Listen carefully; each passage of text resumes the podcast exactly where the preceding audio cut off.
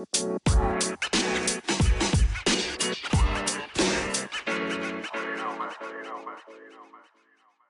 in the middle of this series called Ifs and Buts, Small Words but Big Lessons.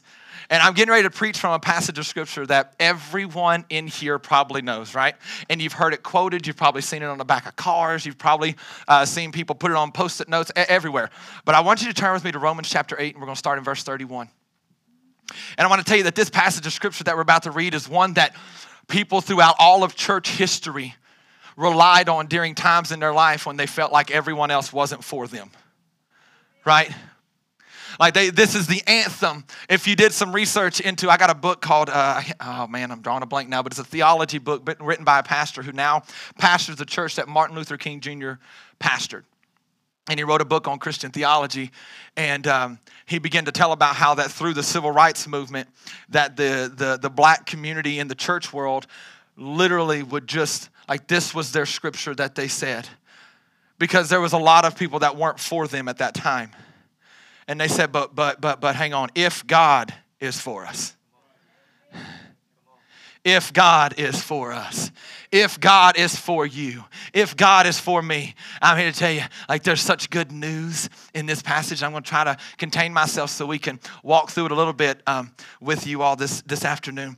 But I am here to tell you that my job today, if God is willing and if God be faithful as He usually is, I am here to stir your affections towards Jesus. The most dangerous thing a Christian can do is lose affection for Jesus is to lose the awe. Yes. It's dangerous for church people, Christian people, followers of Christ to lose the awe and wonder of what Jesus has done and who he is. But we are very, very prone to losing the awe of who Jesus is. Like we just, it's just another day, it's just a, another thing, and ministry and church is just another thing we have to do, and I gotta show up and I have to do this. No, honey, child, sweet thing that you are, you get to show up because of what Jesus did. You get get to serve a people. You get to live in victory. You get to walk with your head high because of what Jesus did. You don't have to, you get to. So, so there's a man, before we get into the scriptures, there was a man by the name of Sinclair Ferguson. He was an Australian theologian. And he told the story of a, of a group of people that came in from the Czech Republic into America many, many years ago and they were walking around and the first place they took these people when they got off the plane was to a supermarket. And anybody who knows supermarkets in america they're just plumb full of everything. I mean groceries galore food everywhere. And these people from the czech asked the guy he said um, sir is, is this place just for the american government? And the guy said no no no no no. This is this is just our little supermarket. Like anybody can go in here and get food. And they were like well, that's just crazy. You mean this is accessible to just everyday citizens? Like, this is just like you can just walk in and get what you want? He's like, yeah, absolutely. You see, some of us have forgotten just what is at your disposal and just how amazing it is that God has given you all of these things, that God has placed before you all of these many promises and blessings and words that you can live by, like you have forgotten the awe and the amazement of how it is that you have all of this stuff at your fingertips. But here I am today with the major job and the mission for me today is to stir up your affections for Him. So Paul says this, verse 31. What then shall we say to these things?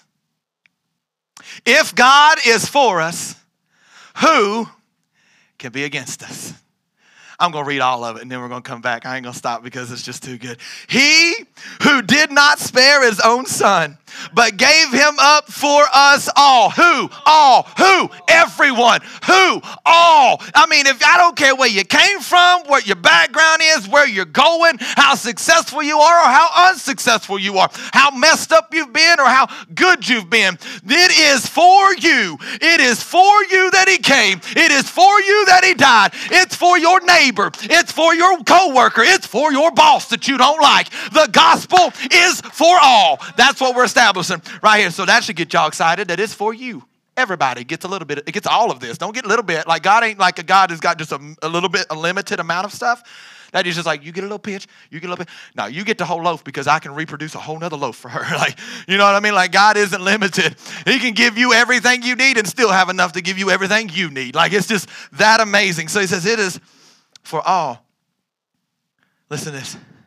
How will he not also, with him, with Jesus, graciously give us all things? now, listen, now we get to some questions that we're going to answer here in just a minute. Who shall bring any charge against God's elect? It is God who justifies. I'm so glad it ain't me. I'm so glad it ain't you. I'm so glad it ain't this guy down the road that justifies, that makes a decision on whether I'm guilty or not or whether I've been saved or whether I have hope. I'm so glad that it ain't me or you because we are some fickle people. And one day we'd give it like, yes, you can be free. Nope, uh, you've messed up, come back into the bondage. Like that's how it would be with us. But God says, no, no, no, no, no. Once and for all, today, forever. When I establish it, it's done. It is finished. Let's look to the cross for a minute. It is finished. Now, listen to this, verse 34. Who is to condemn? Christ Jesus is the one who died more than that. Everybody say more than that. More than that. Oh, yeah. Who was raised? See, it isn't just that he died. How many knows that the death of Jesus isn't enough? Ooh. Now, some y'all Christian people, y'all got hurt, didn't y'all? I seen some people, I don't like that word. Let me know. If he'd have just been dead, it'd have done nothing. It'd have done absolutely nothing.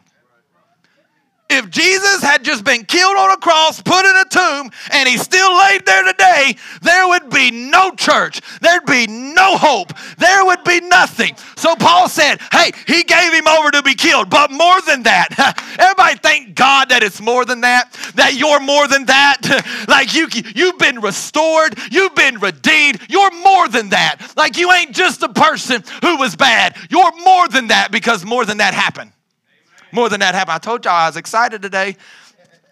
He said, but more than that, who was raised.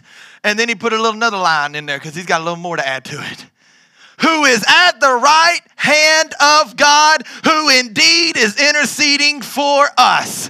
Verse 35 Who shall separate us from the love of Christ? Shall tribulation or distress or persecution or famine or nakedness or danger or sword, as it is written? For your sake, we are being killed all the day long. We are regarded as sheep to be slaughtered. And then he changed his tone. I love it. He listed all of that. And then he's like, no.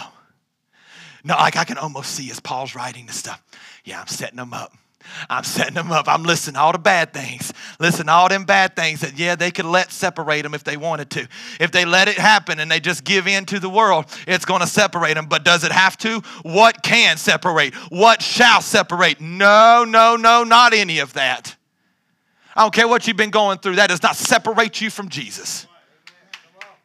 Your lack, your loss does not separate you from Jesus. Nothing shall separate us. No, in all these things. In all these things. How many know sometimes you got to be in it? Sometimes you got to go in it. Right? You know, we talked about the first the first sermon we did on this series was about Shadrach, Meshach, and Abednego. Sometimes you got to be in the fire to see the salvation of the Lord at hand. Sometimes you got to be in it. So Paul said, Look, I'm not trying to paint you a picture of a gospel that is rainbows and sunshine and gumdrops and all that good stuff. No, sometimes it's going to be in it that you see Jesus. Sometimes it's going to be in it. But know this in all of these things, in all of these things, listen to this. You, we are more than conquerors through him who loved us who loved us. Listen to this. And then Paul finishes real strong. For I am sure that neither death nor life, nor angels, nor rulers, nor things present, nor things to come, nor powers, nor height, nor depth, nor anything else in all of creation will be able to separate us from the love of God. Let's pray. God, thank you so much for your word. God, right now I pray that you continue to stir our affections towards you and the knowledge and the revelation that you are for us. You are for us. And if you be for us, who can be against us, God? Let us leave here together with a greater view, a higher view of you and understanding who you are and what you've called us to do. In Jesus' mighty name. Amen.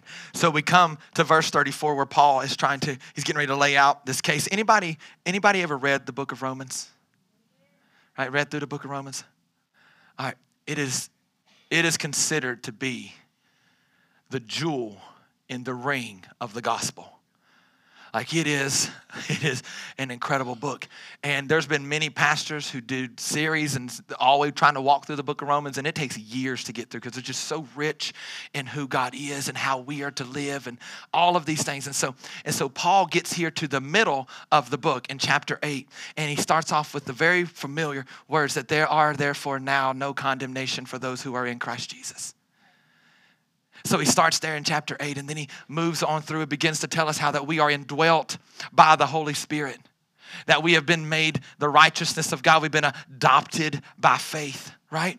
And so when he gets to verse 31, he says, Now what do we say to these things? And now I'm one to believe that it wasn't just chapter 8 that he was referring to.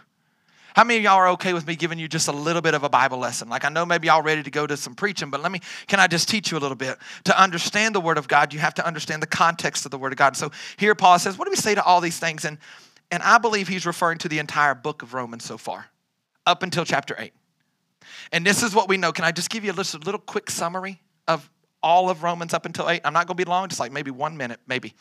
Romans chapter 1, it starts off with this in verse 7. It says, Now to all those who are loved by God and are called to be his people. Do you realize that it is the love of God that he has for you that holds you in place, not your love for him? Some of y'all think I just got to love God harder.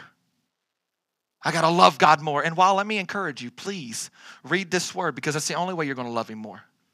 Because that's how you see him more. You realize that, right? This is how you see who God is. And if you don't see who God is, you can't love him rightly right? And so, yes, continue to stir up the love for Jesus. That's awesome. But know this it is not how good you love him that makes him move or live or be on your behalf. How it works. How do I know that? Can I give you a little quick story? Anybody remember the man in the Bible named Lazarus? Right, he was dying, dying. And his sisters were like, all right, we got one hope. Let's send a letter to Jesus. They didn't have email. They couldn't just push a button and send it to him. They had to send a runner. Had to write a note and send a runner and hope to God it gets there. And then by chance, if it does get there in time, we got to write something that we believe is going to move the heart of Jesus. Like if you were writing a letter, let me ask you a question. Think of the person you love the most in your life right now.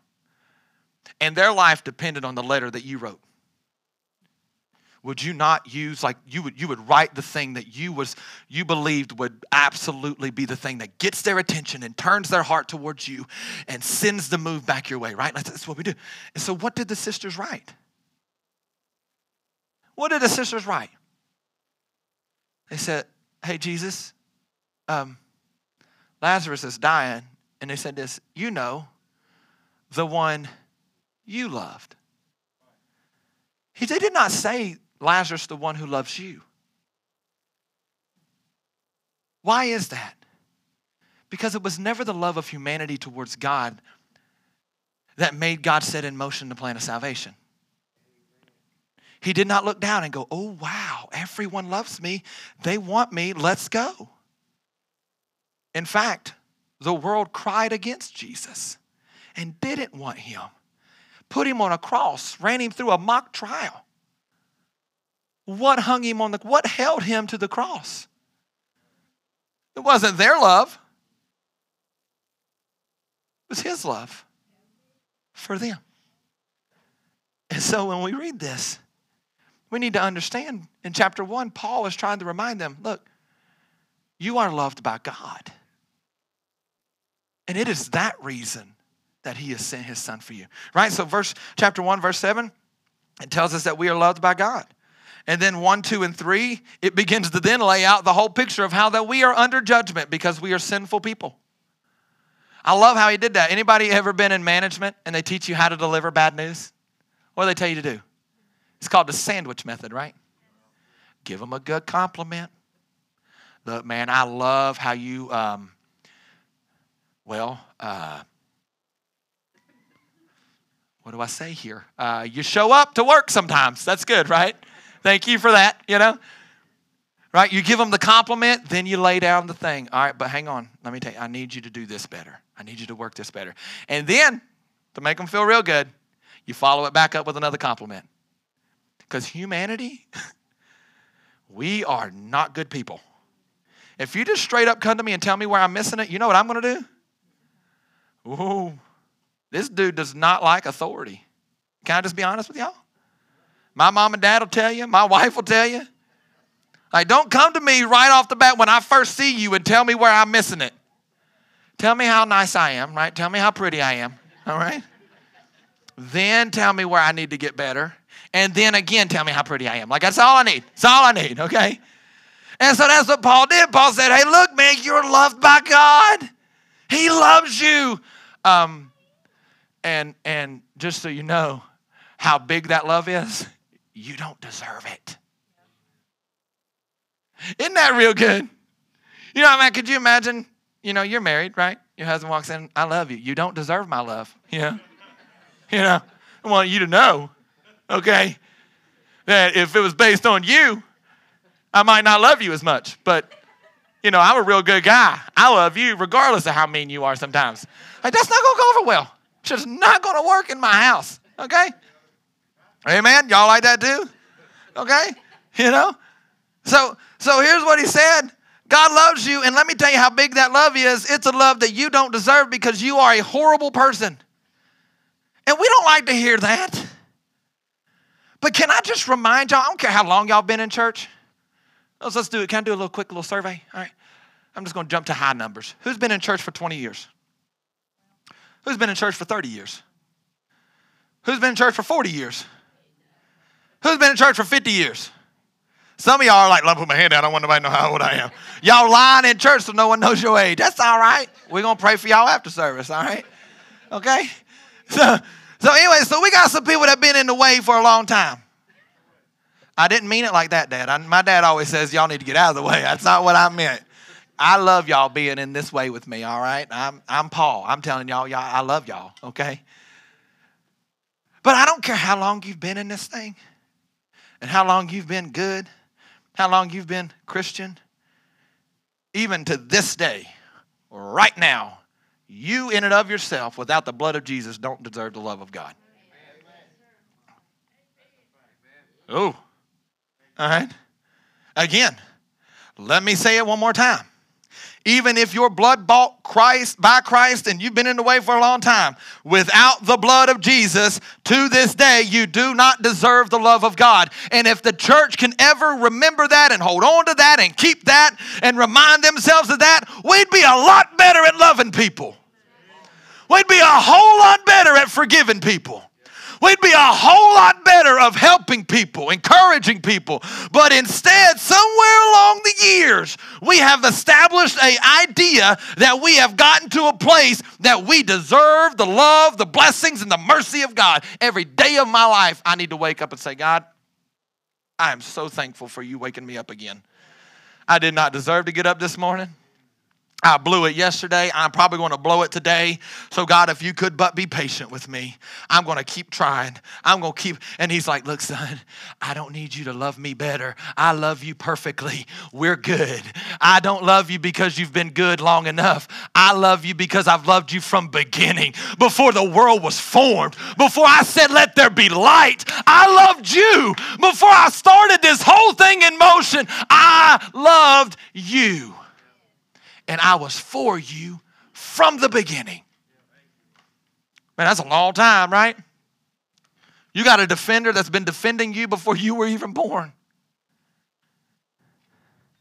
So we were we were rightly placed under the wrath of God because of our sin. But there's a pivot in chapter three. I only said this was going to be like a minute, didn't I? And I'm still not even through the summary. Um, we're going to speed up, I promise. But then there's a doubt it, but there's a pivot in chapter three. Gotta love an honest wife. Sometimes. All the time, all right. There's a pivot in chapter three. There's a pivot, right? Starts off, I love you, and then you're really bad, right? You don't deserve the love of God, but hey, there's a reason why now you can have it. He says in verse uh, 21 through 25 in chapter 3, he says, Now there has been made manifest a righteousness outside of the law. Oh, that makes me so happy. Like, I, y'all may be thinking, man, you just said a few words. No, no, you, you know, no, no. Once you understand that the Bible says that the law brings death. So the Bible says, now I need to have right, because in the beginning, understand the law was the righteousness of God. You were made righteous by living according to the law right? But it could not keep you righteous. It could not keep you. It could not sustain you. Now there had to be a righteousness that was made manifest outside the law, beside the law. And in order to do that, the law had to become flesh. And the flesh was the man named Jesus. And because of what he did on the cross, now righteousness is available to all people. There's a pivot that happens. I love the pivot, it's my favorite thing. And then, chapter four, it teaches us about faith alone and Christ alone. In chapter 5, we're reconciled to God and we have peace with God. Anybody need peace in your life? Anybody searching for peace in your life? Let me tell you something. You ain't going to find peace this way until you get peace this way. Has to go vertical before we get horizontal. Your job won't bring you peace. Your marriage won't bring you peace. Your kids will not bring you peace. It is impossible. Without peace already being in you, you cannot find it outside of you. Amen, Pastor. Then we get to chapter 6, 7, and 8. It begins to tell us that we are indwelt by the Spirit of God. We're adopted by God. We're dead to sin, alive in Christ, released from the law, heirs with Christ, no condemnation. And then Paul says, Now that we have seen all of this summary, what do we say to all of this? Paul says, I got an idea. I got one phrase that'll summarize it all for you. If God is for you, who can be against you? if God is for you, who can be against you? And here's the thing that I want to get into real fast because then he asks four questions, and we're going to run through these real fast. You need to understand that when he says who can be against you, it's not the fact that there won't be anybody against you, it is speaking to the success of them. Like who can actually stand against you? They may oppose you, but there's coming a day they fallen. How do I know that? How do I know that? Goliath stood against the people of Israel. He stood against them. Oh, but he fell. Yeah. Jericho's wall stood against the What'd they do? They fell. Babylon stood against the children of Israel. What happened to that great nation? It fell. Egypt and Pharaoh stood against the people of Israel. What happened to them? They fell. Anything who stands against the power and the authority of Jesus, they will stand for a moment, but they will be crushed because God is for his people. Amen. It's so good. If God is for us, who can be against us? There's a man named Philip Melanchthon he was a reformer at the same time, was good friends with Martin Luther. And when it came time when he was about to pass away, he asked one of his buddies to read the Bible to him. You know, they didn't have TV, so they couldn't turn on TV. They couldn't mindlessly get away on their phones. So the guy said, The way I want to go out is I want someone reading me the Bible. So a man sat next to him, began to read the Bible. And they recounted this, the guy who read the Bible to him recounted this, that when he got to Romans 8, chapter, chapter 8, verse 31, and he said, If God is for us, who can be against us? The man looked up, reached over, and grabbed his hand. He said, Read it again. He said, Read it again. He said, Okay, if God is for us, who could be against us? And he went to read on. He said, No, stop, read it again. And man, he had that man for the next day just read that verse over and over. He was dying, his body was riddled with sickness, but he went out saying, If God is for me, who could be against me? This temporal body may fall to the sickness, but if God is for me, this sickness cannot win. It may send my mortal bones to the ground, but all it does is release my soul to heaven. Because if to be absent from the body is to be present with Christ, it cannot win. So read it again. If God is for us, who can be against us? If God is for us, who can be against us? Who can be against us? That's the first question that I ask. Who could be against us? Someone's going to come against you. Some of y'all have people in your mind right now who's come against you. Some of y'all could write a list longer than this piece of paper of people that have come against you. So it's not that those people won't come. But I'm here to tell you right now they won't win. I need to say it again. They won't win. I don't care what they've said about you. It won't win. Their words cannot overthrow or thwart the plans of God in your life. I don't care what they've said. I don't care who they've got rallied against you. They may have a whole group of people who are just yep, yep, yep, yep, yep, yep, yep, talking about you, saying all these things about you, trying to identify you as this and this and this. Let me tell you something. If God be for you, who can be against you? Those people, they are not the final, nor will they ever be the final word in your life. Who can be against us. And this is what he gives us as a reason as to why God is for us. How do we know God is for us? Verse 32 said, He who did not spare his own son, but gave him up for us all. He begins to work from the greater to the lesser, right? You know, he's building his case, but he doesn't build it from, you know, the lesser to the greater, like in a, in a scale. He, he builds it backwards because he wants you to start there. We have to start there. Let me tell you something, you have to start at the cross. You can't start anywhere else. You can't have Jesus for you if you haven't went through the cross. Jesus is not for you if you haven't went through the blood. And see, here's the thing. Can I graciously and humbly attack a cultural ideology that's running rampant in this world? That God is for everyone. I'm going to be very careful here, right? Because I want you to understand something for me. God loves everyone but God is for his people. Can, can I say that again? Because you need to understand, and, and you need to understand why, right? Just because, yes, God loves everyone and has sent the invitation to all. We just read that, right? It's for all. But Him being for them is reserved for those who are bought by Him, that have been bought by the blood. Him they are who God is for. Now, you can very easily become one of those who God is for you. You just got to accept Him. There is a requirement there. I don't want to preach a very cheap gospel. I'm not here to preach cheap grace. Cheap grace is how the world's gotten in its mess. God loves you the way you are. That's true, but He loves you more than that. He loves you enough to change you. You know what I mean? I love my kids just as they are. But I'm here to tell you what, I'm going to teach them how to do right, and they, they need to listen and understand and do it and follow it, or else they're going to be in a world of hurt. My love for them isn't is not is not measured on how I just let them do whatever. Love is a two-sided coin. Grace and truth. And that truth sometimes is very hard to receive. I was young, I didn't like it. I'm old, I don't like it.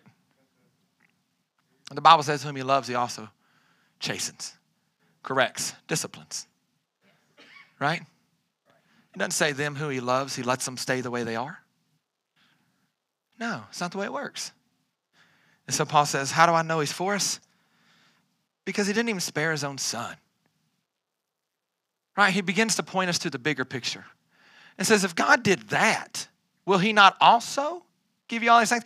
I want to give you an analogy. I've never been to Disney World. I want to go one day. I want to go to Universal. I want to see all those cool things. I think I do. And then I go to Dollywood, which is a really small version of all those places, and I leave very angry.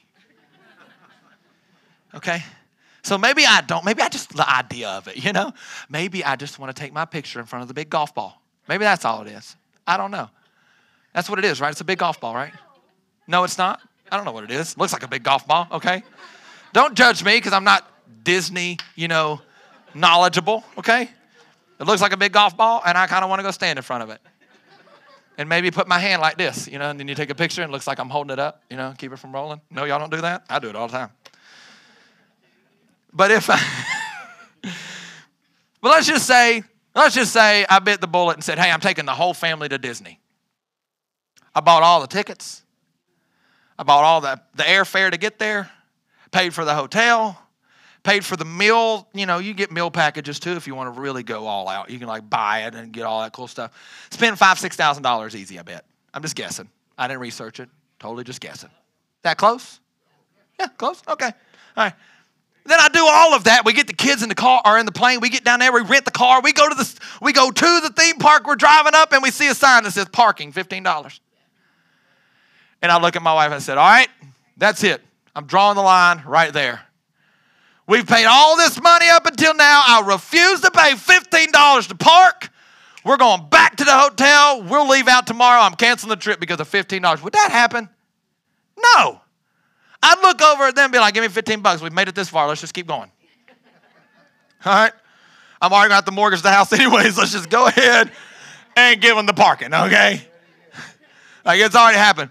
And so, and so he, Paul is painting the picture that if he would have, if he gave his son, Will he not also sustain you? Like, uh, like all of these things that you're asking God for, and you're thinking, well, maybe God's not going to do it, or, or maybe this isn't going to work, or maybe God's not in my life moving the way He is in other people's life. And the whole time, all you need to do is look back 2,000 years to a hill called Calvary and say, oh my Lord, if He went through all of that, if He sent His Son and did all of that, how much more will He now give me the things that I need to do what He's called me to do? Paul says, let's look through the cross, not around it. If I could look through the cross, then when I look through the cross and see things, I'm going to see it in a different light. I mean, like, oh, yes, look, I got 35 cents in my bank account and we don't have groceries in the house. But if God saved me, if He already did the big work, which has taken me from a dead person in my sin to a live person in Jesus Christ, put my name in the Lamb's book of life, if He did that, groceries are nothing for Him. We gotta, we gotta see this thing for what it is. How much more would we not keep going? But who can stand against us? No one can successfully stand. Then we get to the second who. Who can bring any charge against God's elect? Who can accuse us of things? You know, the Bible says that the enemy of our soul is the accuser of the brethren. And this is legal, legal jargon, right? Like a, like a lawsuit case, you know, being heard in court. Who could bring a charge against you? Who could say, I am levying this charge against you? Man, there's many people in this room right now who could levy a charge against me because I've messed up in a lot of people's lives. I've, I've done more people wrong than I can count. So they have, I mean, as far as in humanity, they have every right to charge me with something. He's a liar. He didn't do this. He said he'd do this. He didn't do this. He showed up here and did all, like a, a lot of those things that they could levy charges, but they don't stick. They don't stick anymore, Randall. They don't stick anymore. You can, you can levy any charge you want against me, but I know that God's for me. And what He did for me removed every bit of shame and guilt that was ever attached to me. Now I have to walk in that. Anybody have trouble walking in that every day? Because you know yourself better than anybody. So how many knows you're very quick to be the one who can accuses yourself? You know, you're really good at accusing yourself of things. But what accusation is going to stick? There isn't one. Because the Bible says in this verse, it says that Jesus is the one who justifies. You don't justify yourself. I don't care how many church services you've been to, how many events you've showed up and worked, how many scriptures you can quote, it does not justify you. It doesn't. There's but one thing that justifies you that is your faith in Him and His blood over your life. That's it. That is it. That's what makes it so amazing for all of us is that we all have the same door to walk through. I don't get a side door into the presence of God because I'm a pastor. I have to humble myself underneath the blood of Christ and walk through it every day. There isn't no one in this room who has a different little access path into the presence of God. The Bible has leveled, the Lord has leveled the whole playing field and said, You all have but one door to enter. And if you come through that door, you are justified. You are now underneath my protection because of what I've done your life. So, who can bring a charge? I want to read to you the words from an old song or an old hymn. It says, When Satan tempts me to despair and tells me of the guilt within, upward I look and see him there who made an end of all my sin. Because a sinless Savior died, my sinful soul is counted free. For God the just is satisfied to look on him and pardon me. Come on, that's good news, guys. That's good news, man. That the wrath of God has been satisfied to the point that he'll look on his son and pardon me. Man, how, how, I mean, is it not exciting to you that you have been forgiven? You have been pardoned? You are no longer a slave to sin anymore? Like, that's what I'm talking. See, here's what I'm talking about, church. Please, please, please listen and look at me real fast. This is what I'm talking about. I could go up to you today, right now. I know people who've posted on Facebook, and I could tell you today, and I could come up to you after church and say, Man, you remember that win over Alabama? And all y'all Tennessee fans be like, oh my gosh, yes, I do. I spent time rewatching it last week. It was amazing. I have people posting on Facebook a week later saying, oh, it was so good to be a Tennessee Vol. Hmm.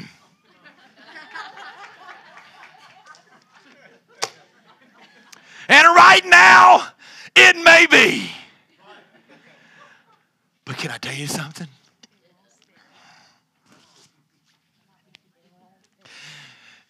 Do you remember the day God got a hold of you? No, you don't. No, you don't. No, you don't. Because all y'all are like, yeah, it was pretty good. Yeah, it was all right. No, let me ask you a question. Oh, how many times you go back and rewatch that in your mind? How many times you go back and say, Man, I was at a place where I didn't deserve it. I couldn't reach for him if I tried. I didn't have hands that could have went high enough.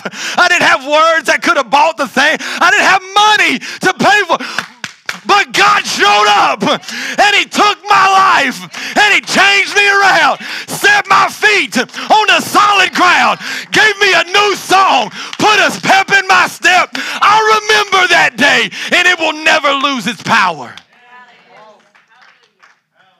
There's about five people in here who remember what God did for them. I'm shaking because I remember about three years ago. I laid face down in my laundry room, bawling and weeping, asking God, could you please fix my mess? No reason for him to. Because I didn't love him well for the past year before that. But he said, Son, it was never your love for me.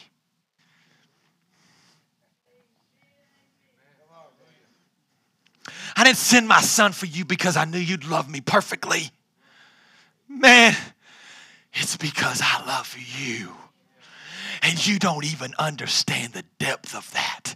You have no clue of just how much I love you, just how much that I love you, then I would give, I did give everything for you. I ransomed heaven for you. I am for you, son. Get up, get up and walk. Get up and find the hope you used to have and know that I am always for you. Hmm. Who can bring a charge against me? Nobody.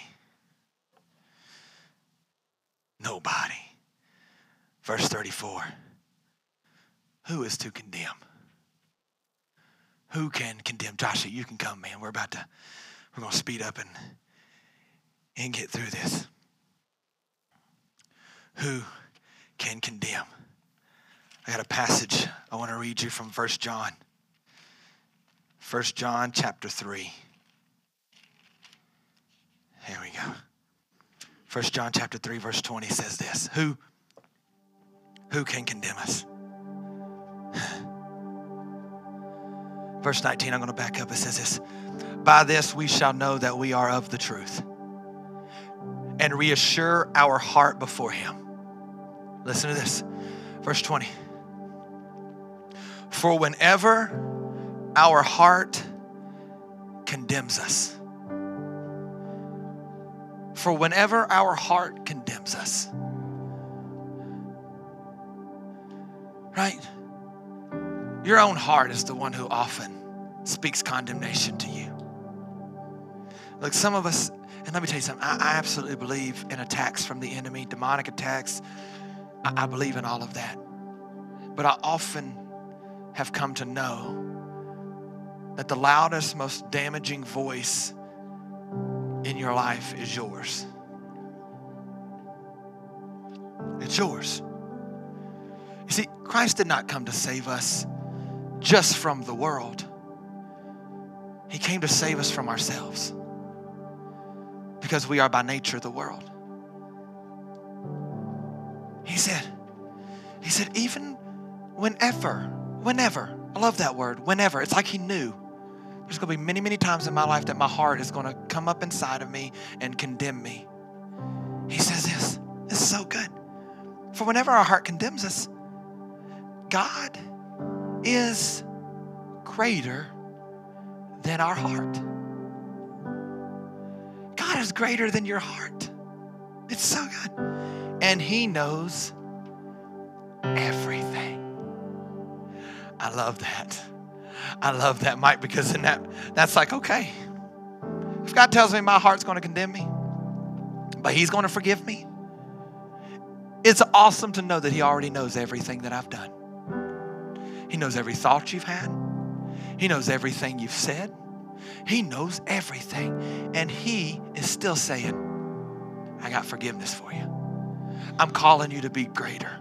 I'm calling you out. I'm calling you to be for me because I'm for you. I need you to step into newness.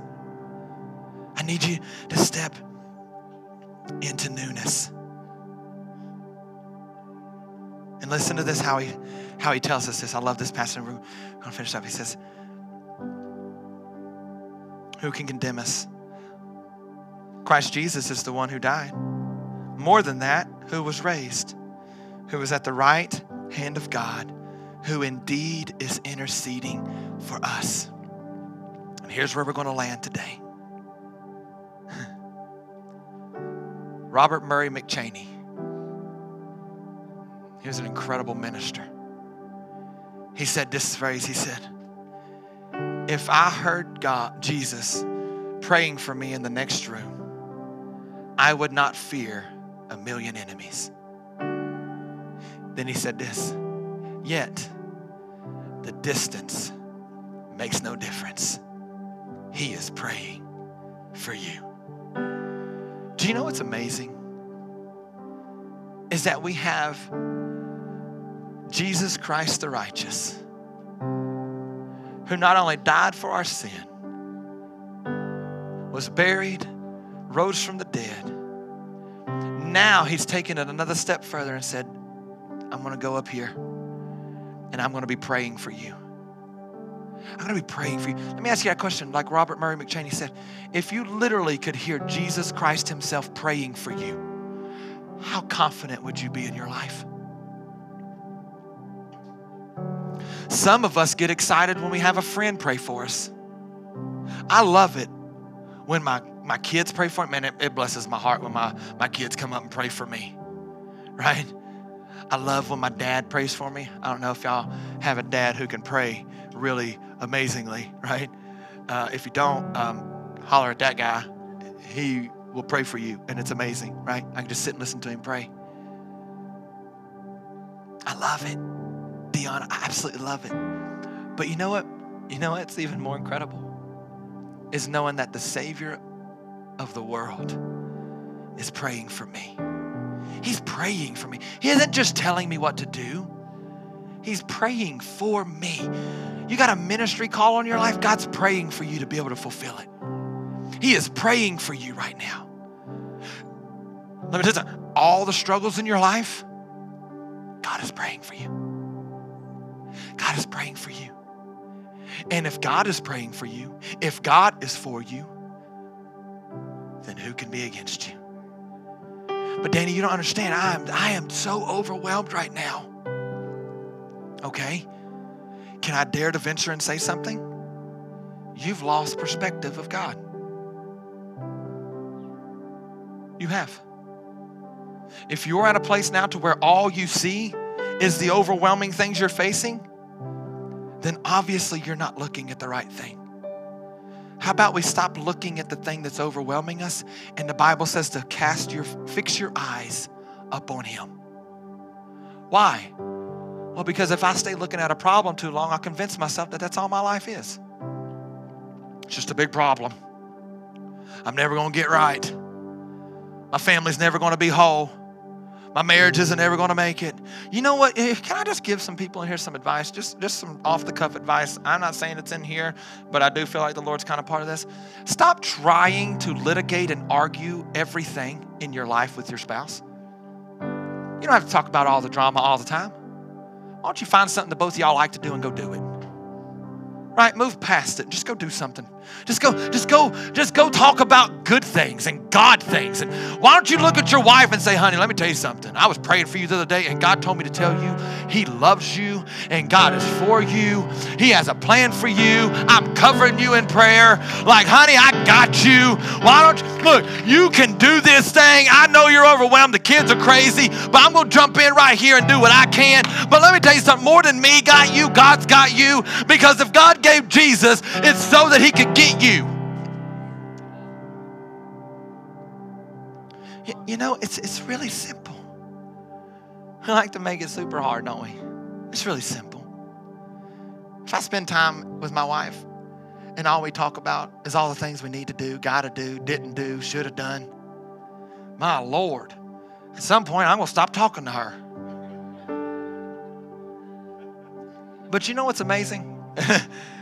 You know amazing? I told her this the other day. It was just yesterday. I was talking about how God's kind of re, kind of doing some things in our marriage, just, just simple things, just in communication. Anybody have communication trouble with your spouse? Y'all just scared to raise your hand right now because you're like, I ain't saying it in front of nobody. I'll be honest with you. 15 years of nothing but communication issues. I'm not easy to talk to. Let's be honest with y'all. Y'all may think I'm approachable, but I'm not easy to talk to. Okay? Yeah, half time I'm deaf apparently. I didn't even know that. And so, so communication, communication is hard. But what I'm what I'm what I'm saying is, it's, it's awful simple. It's awful simple when we boil it down. Love them. Speak life over them. Because you know who's doing that for you right now? Right now, up in heaven, He's looking at his father going, hey, they're good, ain't they? Let me tell you, hey, Father, let me tell you something. They are going to do some great things. That little church down there, they're going to change. They're going to do it. That marriage down there, God, uh, it's going to be fine. Man, he's going to start talking to them and then things are going to be great. They are wonderful. I have chosen them. Father, you give them to me and you put them in my hand. And those you gave to my hand shall not be able to come. I ain't losing one of them, God. I got them. They my people. Come on. Let's, I'm telling you, God is speaking over you this morning. John said it this morning. Why does it matter that God is speaking over you? Because what the king says is law.